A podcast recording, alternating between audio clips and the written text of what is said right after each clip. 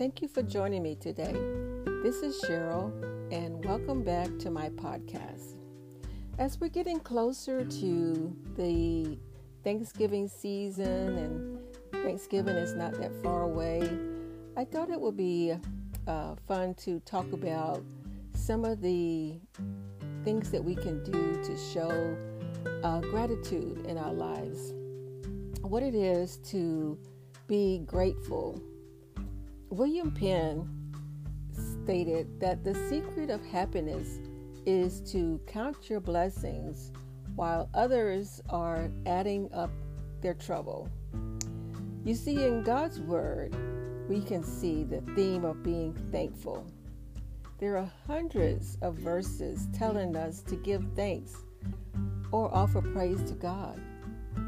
Outside of the Bible, you'll find many articles and research studies stating the benefits that come if we are people that express gratitude. Just being grateful. People who are thankful are known to be uh, depressed less. Students get better grades in school. We sleep better we stay healthier, we have deeper, longer lasting friendships, and most of all, is we have a better outlook on life. You see, friends, an attitude of gratitude is good for you. It's good medicine. In the ESV version of the Bible, 1 Thessalonians 5:18, Paul wrote, "Give thanks in all circumstances, for this is the will of God in Christ Jesus for you. Living as grateful people is God's will for our lives. God knew before the beginning of time how positively being grateful would affect us.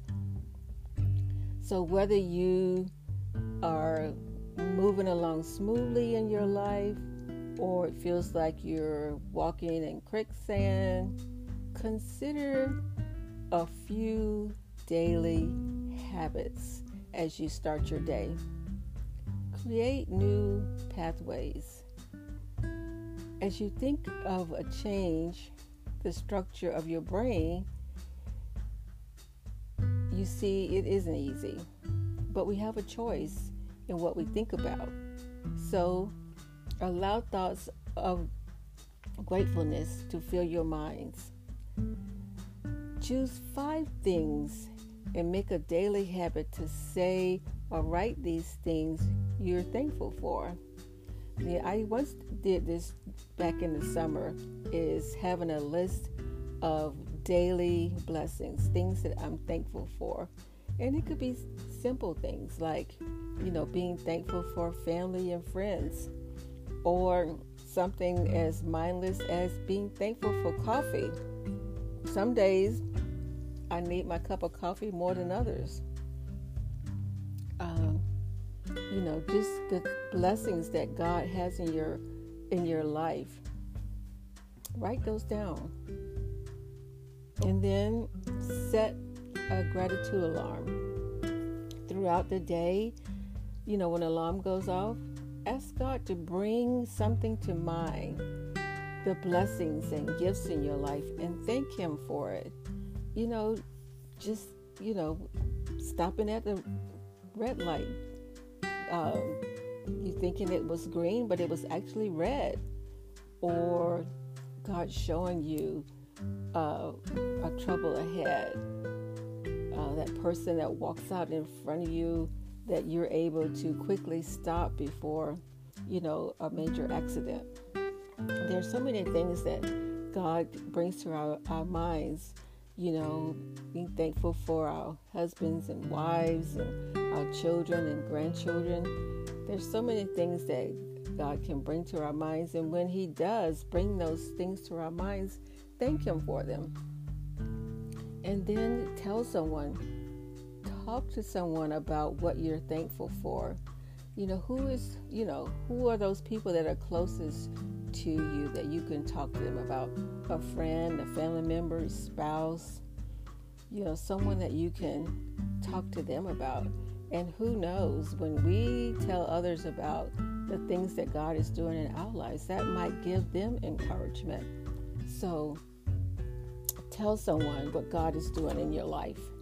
You see, it's so vital that we make our gratitude a habit that when life storms come, we know how to navigate the rough waters.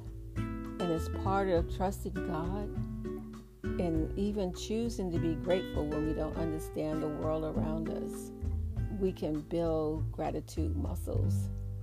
And it won't be something that we have to think about. It'll be as natural as breathing. So, friend, let's seek God in all that we do and develop habits of gratitude and live a life that is pleasing to God, showing Him how grateful we are for the life that He's given us. And as I just said, there are days when it won't be easy, but gratitude is good medicine. Well, friends, again, thanks so much for being with me. Be blessed, be a blessing, but most of all, don't forget to be kind and give God gratitude. Until next time, bye bye.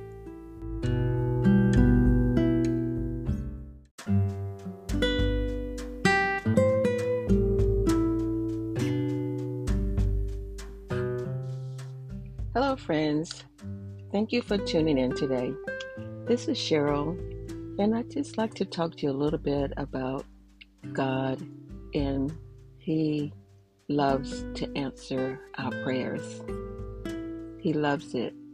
When Jesus died on the cross, God tore the veil from top to bottom.